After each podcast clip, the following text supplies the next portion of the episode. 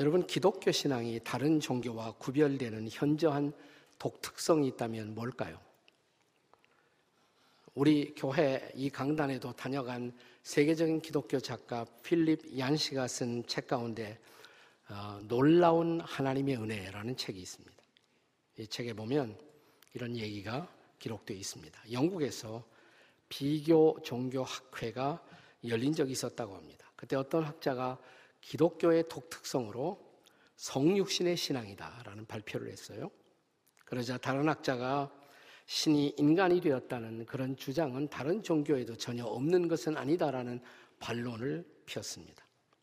그러자 또 다른 학자는 기독교 신앙의 독특성은 아무래도 부활 신앙에 있지 않겠느냐라는 주장을 했고 이때 또 다른 학자는 죽은 자가 환생했다는 이런 어, 교리를 가르치는 종교는 기독교 말고도 분명히 존재한다는 또 반론을 폈습니다.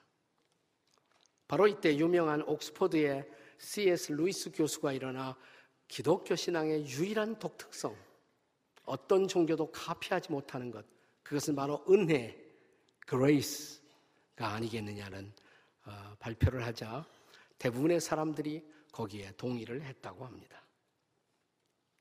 은혜란 도대체 무엇입니까? 은혜, Grace. 받을 자격이 없는 사람들에게 일방적으로 베풀어지는 하나님의 호의 혹은 사랑. 그것이 은혜가 아니겠습니까? 그 은혜로 우리는 구원받고 그 은혜로 우리는 믿음의 삶을 살고 있고 그 은혜로 천국의 소망을 바라봅니다. 이것을 가장 아름답게 표현한 것이 우리가 애창하는 존 뉴턴 목사님의 Amazing Grace가 아니겠습니까? 나 같은 죄인 살리신 주 은혜에 놀라와 잃었던 생명 찾았고 광명을 얻었네. 큰 죄악에서 건지신 주 은혜 고마워. 나 처음 믿은 그 시간 귀하고 귀하다. 이제껏 내가 산 것도 주님의 은혜라. 또 나를 장차 본향에 인도해 주시리. 그러나 우리가 하나님의 은혜를 발견했다. 하나님의 은혜를 입었다. 하나님의 은혜를 체험했다는 그 구체적인 삶의 증거는 무엇일까요? 저는 그것이 바로 이웃에 대한 관대한 용서의 삶이라고 믿습니다. 그것을 가르치는 대표적인 천국 비유, 하나님 나라 백성들의 삶을 가르치는 비유가 바로 본문입니다. 흔히 본문은 용서할 줄 모르는 종의 비유 이렇게 일컬어집니다. 자, 오늘 본문의 비유는 예수님의 수제자 베드로의 질문으로 시작합니다. 21절입니다. 같이 읽습니다. 시작.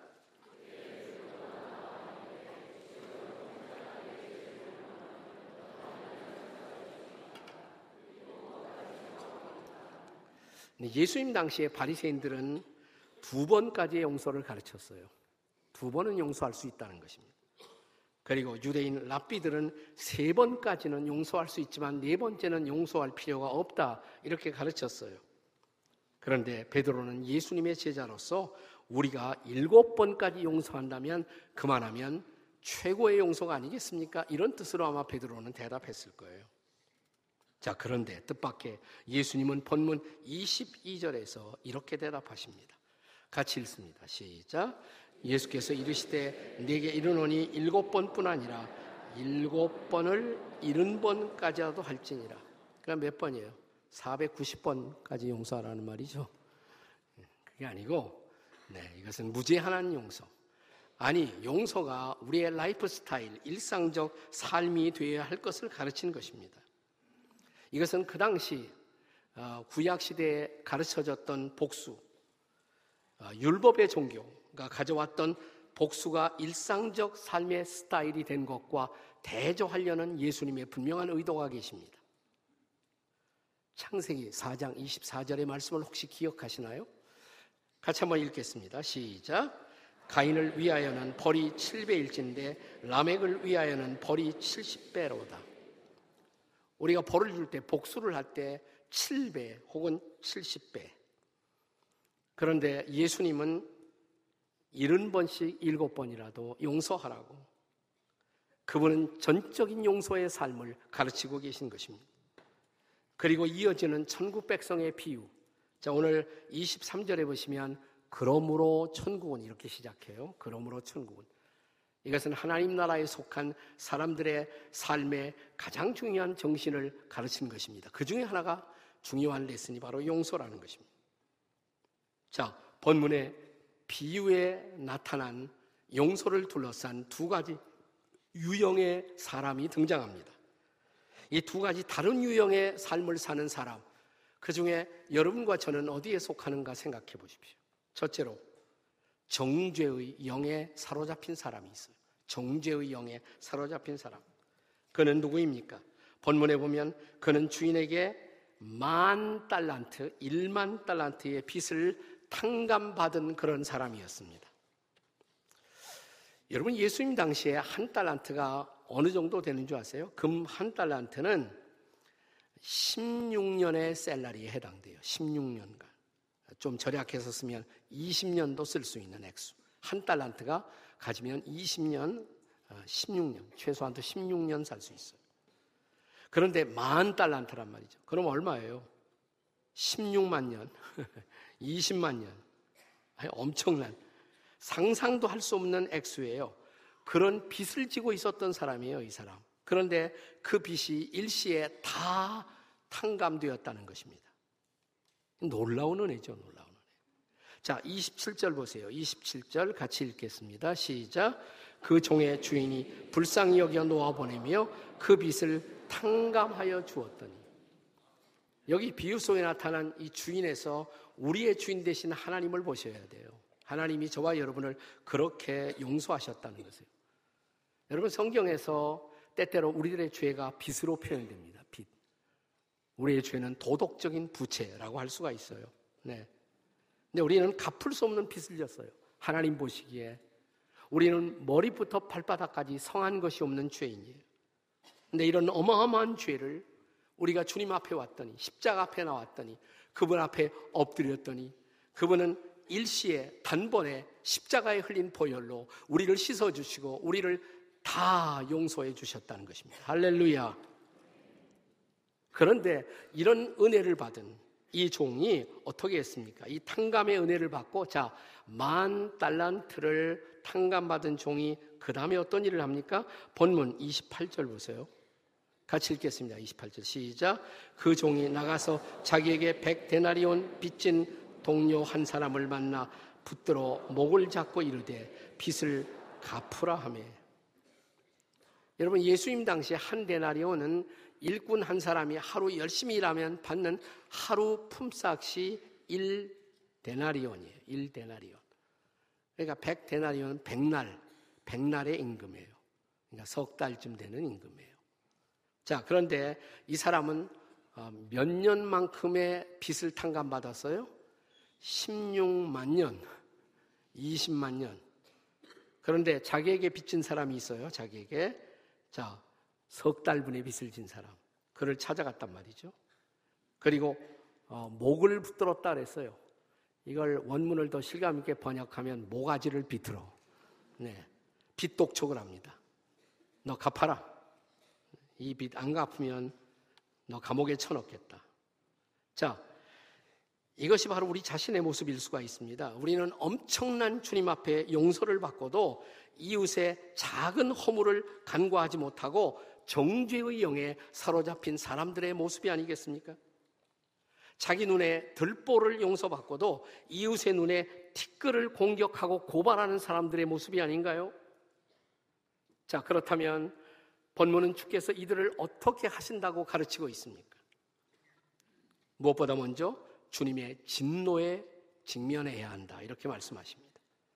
우선 32절, 33절을 같이 읽겠습니다.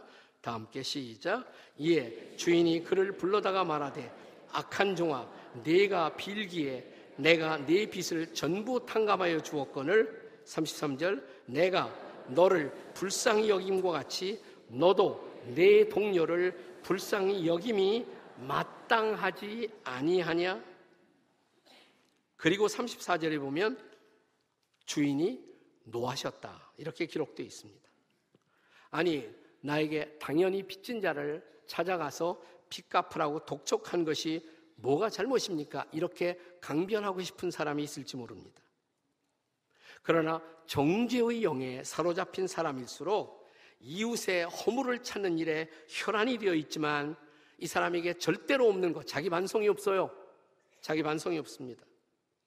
내가 하나님 앞에 어떠한 죄인이었는가를 통찰하는 자기 반성, 자기 회개는 없다는 사실입니다.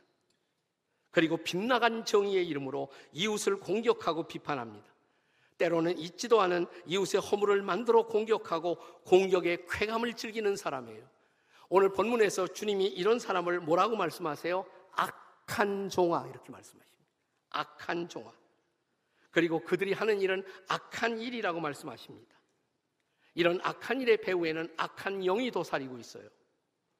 여러분 악마라는 말을 아, 신약 원어에서 헬라어에서 이런 말로 표기합니다. διάβολος 이렇게 말합니다. διάβολος. 뭐 이런 비슷한 게임도 있죠. 그게 악마 마귀라는 뜻이에요. διάβολος.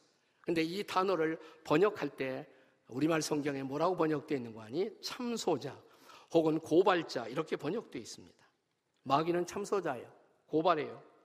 이웃을 참소하고 고발하고 공동체를 분열시키는 사람.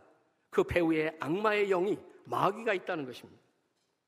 자, 이런 사람들에 대해서 주께서 어떻게 하시겠다고 말씀하십니까? 34절에 보시면 주인이 진노하신다고. 어떻게 진노하실까요? 자, 이런 교인들이 존재했던 초대교회가 하나 있었습니다. 그게 바로 고린도 교회입니다. 고린도 교회 안에 파당을 만들고 바울의 사도권을 공격하고 성찬을 소홀히 하는 사람들이 있었어요. 그러니까 그들이 성찬을 소홀히 했다는 말은 지금 우리식으로 바꾸면 예배를 소홀히 했다는 것이에요. 예배는 소홀히 하고 전도는 소홀히 하고 파당을 만들고 이웃을 공격하는 일에 열심인 사람들이 있었다는 것입니다. 근데 바울 사도는 이런 사람들을 향해서 주님이 진노하신다고 그 진노의 경고를 고린도전서 11장 30절에서 이렇게 기록하십니다. 한번 같이 읽어보세요. 다 같이 시작. 그러므로 너희 중에 약한 자와 병든 자가 많고 잠자는 자도 적지 아니하니 여기 진노의 세 단계가 있어요. 첫째, 약하게 하시고. 자, 근데 약, 약하게 하시는데도 깨닫지 못하면 그 다음에 병들게 하시고 누워서 생각하라고. 그래도 깨닫지 못하면 아예 영원히 잠재우신다. 목숨을 가져가신다 이 말이에요. 이렇게 될 수가 있어요. 하나님의 진노의 마지막 모습이에요. 저는 우리 가운데 이런 사람이 없기를 기도합니다. 요즘 우리가 카톡을 많이 하고 동아리 밴드를 가, 많이 가입하고 있는데 어떤 밴드에 들어가면 거기 정죄의 영이 넘쳐나요. 가짜 뉴스가 판치고 이런데 당장 떠나세요. 당장 떠나세요. 여러분의 영혼에 좋지 않아요. 내 믿음의 삶에 전혀 도움이 되지 않습니다. 그리고 이런 정죄의 영에 사로잡힌 결과를 계속 주목해 보십시오. 오늘 이어지는 말씀은 마음의 감옥에 이들이 갇힐 것이라고 스스로를 고문하게 될 것이라고 말씀하십니다. 이제 34절, 35절의 말씀을 보겠습니다. 같이 읽습니다. 시작. 주인이 노하여 그 빚을 다 갚도록 그를 옥졸들에게 넘기니라. 35절. 너희가 각각 마음으로부터 형제를 용서하지 아니하면 나의 하늘 아버지께서도 너희에게 이와 같이 하시리라. 여기 옥졸들에게 넘긴다 그랬는데 원문에는 옥에서 고문을 당한다 이런 표현이 되어 있어요. 옥에서 고문을 당한다. 이제 고문은 타인에 의해서 받는 고문일 수도 있지만 스스로 자기를 고문하는 그런 결과일 수도 있습니다. 우리의 마음에 미움의 영이 도살이면 정죄의 영이 도살이면 이 사람의 마음이 지옥이 됩니다. 스스로를 고문하고 스스로를 마침내 파멸시키는 삶의 길을 걸어갈 수밖에 없다는 그런 경고인 것입니다.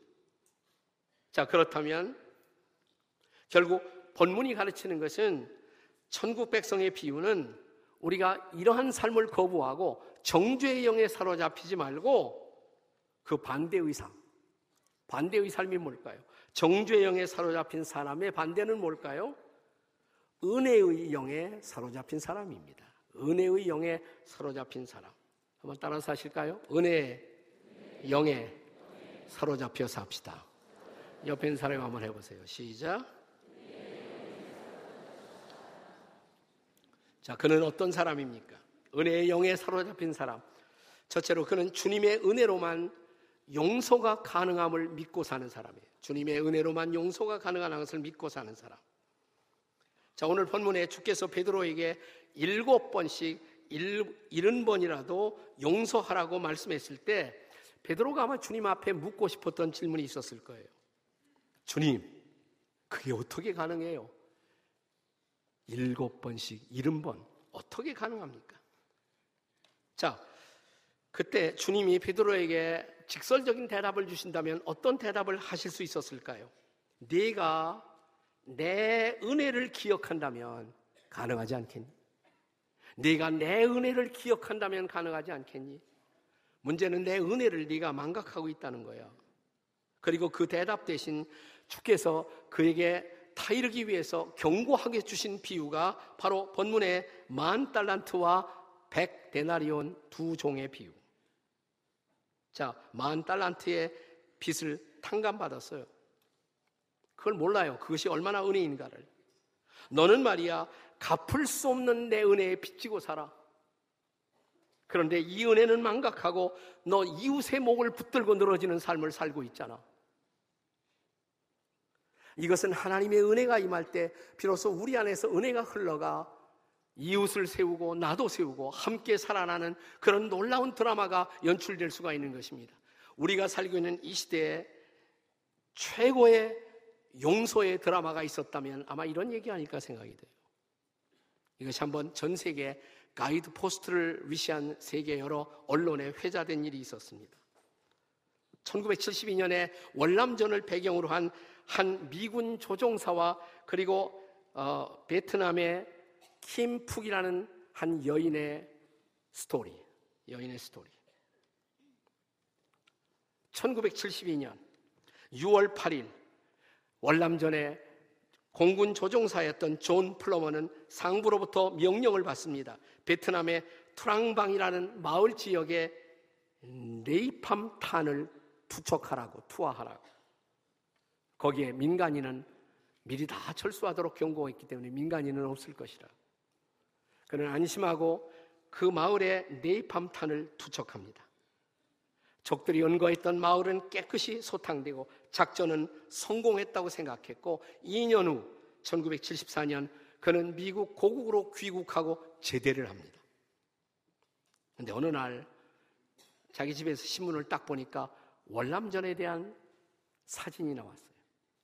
그 사진 하나가 트람팡 마을이에요.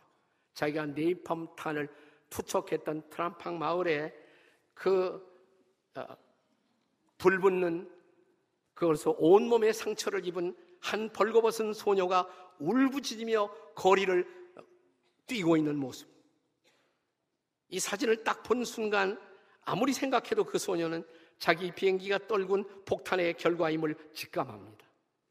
그날부터 이 조종사는 잠을 자지 못합니다. 먹을 것을 먹지 못합니다. 그리고 술로, 알콜로 세월을 보냅니다.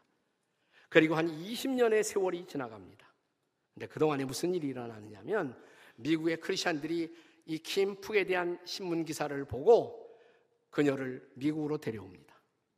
그래서 미국의 병원에 입원을 시키고 약 거의 2년에 걸쳐서 17번의 수술을 해줘요.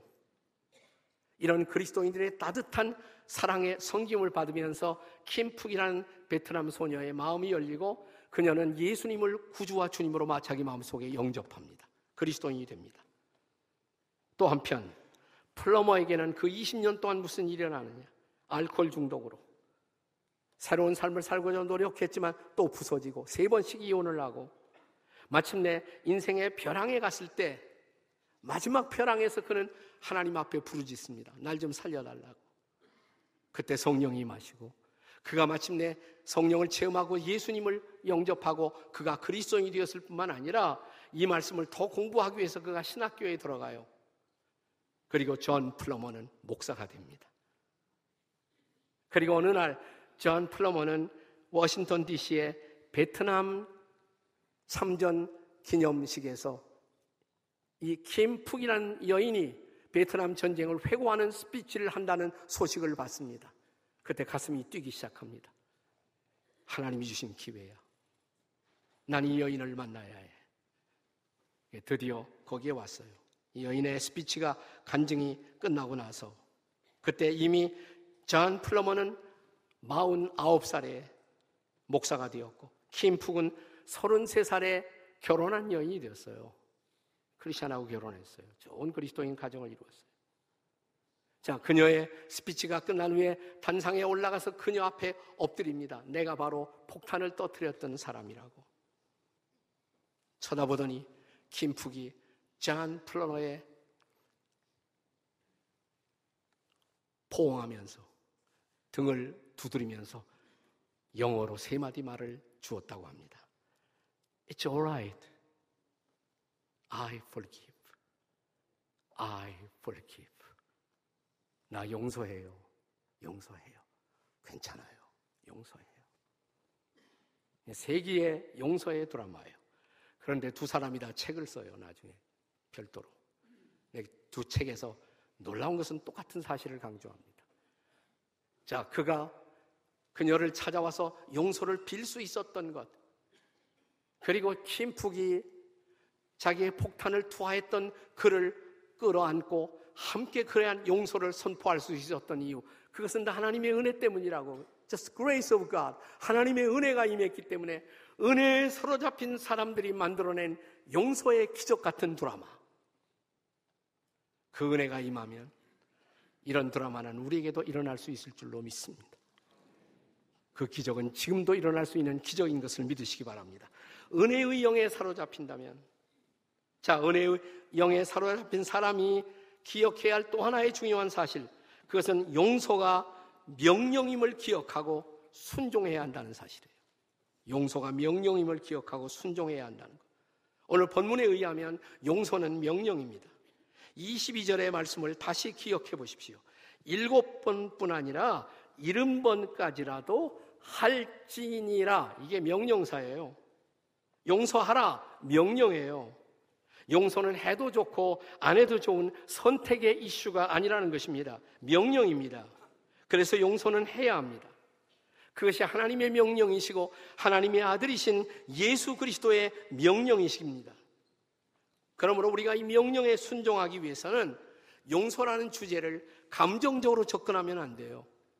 의지적으로 접근할 필요가 있습니다. 우리가 감정으로는 나에게 어떤 상처를 입힌 가해자를 용서한다는 것이 쉽지 않습니다. 우리 인간의 감정이 그렇잖아요.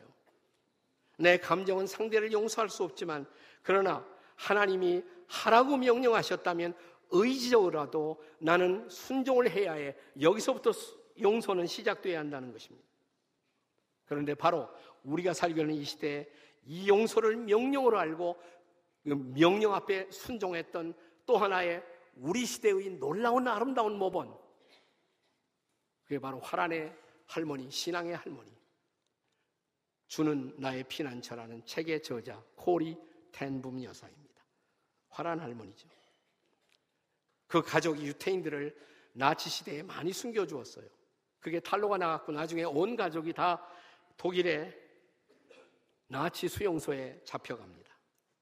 라벤슨 브루크라는 수용소에서 온갖 고문과 박해를 받습니다. 그러나 코리 템브는 끝까지 생존합니다. 2차 대전이 끝나고 그가 감옥에서 나올 때 하나님은 그녀의 마음속에 미션을 주었어요. 너를 박해했던 독일 사람들에게 용서의 복음을 선포하라. 독일의 마을 마을, 교회 교회를 다니면서 용서의 복음을, 화해의 복음을 선포했습니다. 한 번은 미운엔의 한 교회, 시골 교회 가서 그가 역시 동일한 간증과 메시지를 선포하고 나서 집회가 끝났을 때 사람들이 인사하러 줄을 지어 그에게 다가옵니다. 근데 갑자기 딱 보니까 한 사람 앞에 그녀의 시선이 꽂혔습니다. 라벤슨 브루크 수용소에서 온갖 고문과 치욕을 주었던 간수. 자기 언니 베시의 목숨을 앗아간 결정적인 요인 제공을 했던 사람이 앞에 다가오고 있는 거예요. 바로 그 순간 그는 이 책에서 바로 이런 말을 기록합니다. 제가 그대로 읽어보겠습니다. 나는 그동안 용서를 역설했지만 그가 내 앞에 선 순간 나는 그의 손을 잡을 수 없었다. 나는 손을 뻗칠 수가 없었다. 웃을 수도 없었다. 내 안에서 복수와 분노심이 들끓었다. 그러나 한순간 이것은 죄라는 것을 주님이 내게 말씀하셨다. 예수께서 이 사람을 위해서도 죽으셨다면 용서는 나의 의무라고 말씀하신다. 난 기도했다. 주 예수님, 저를 용서해 주시고 그리고 저 사람을 용서할 수 있도록 해 주세요. 그런데 다음 순간 기적이 일어났다. 그를 용서하는 마음이 내 안에서 솟구치고 있었다. 나는 처음에 의지적으로 그냥 순종해야 한다고 시작했다. 그러나 용서하는 마음이 실제로 넘쳐흘렀다. 나는 어느새 그를 끌어안고 나는 당신을 용서한다고 선포하고 있었다. 그렇기 때문에 감정으로 힘들어도 의지적 접근이 필요하다는 거예요. 그리고 용서할 때만 비로소 우리는 자유의 삶을 그리고 새로운 내일을 향해서 걸어갈 수가 있습니다. 이 용서가 우리에게도 필요하지 않은가요?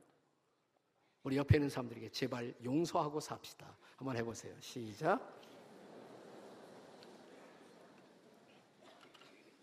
하나뿐인 내 편 드라마에서도 다 용서했어요. 오늘 밤에 다 용서하고 끝날 거예요. 그러니까 제발 용서하세요. 오늘 우리는 두 가지 중요한 선택 앞에 서 있습니다. 두 가지 선택. 나는 정죄의 영에 사로잡혀 살 것인가? 아니면 은혜의 영에 사로잡혀 살 것인가? 십자가의 의미가 무엇입니까? 나 스스로 해결할 수 없었던 내 죄 문제. 그가 내 죄를 짊어지고 내가 받아야 할 저주와 심판을 대신 받으시고 보배로운 피를 흘리셨다면 그리고 나의 새로운 삶을 위해서 장사한 지 사흘 만에 부활하셨다면 그리고 나의 새로운 삶의 인도를 위해서 부활하고 승천하신 주님이 보내주신 성령, 은혜의 영이 오늘 나와 함께 하시고 우리를 인도한다면 우리는 은혜의 영 안에서 새로운 인생을 살아갈 수 있을 줄 믿습니다. 그 은혜의 영이 여러분과 저를 사로잡도록 기도하십시오. 그 은혜의 영이 우리 공동체에 임하도록 기도하십시오. 그 은혜의 영이 우리를 붙들면 우리는 새로운 내일을 향해서 일어설 것입니다. 넘치는 자유와 넘치는 은혜를 함께 나누는 축제의 장이 벌어질 것입니다. 이 은혜가 우리 가운데 넘치기를 주의 이름으로 축복합니다.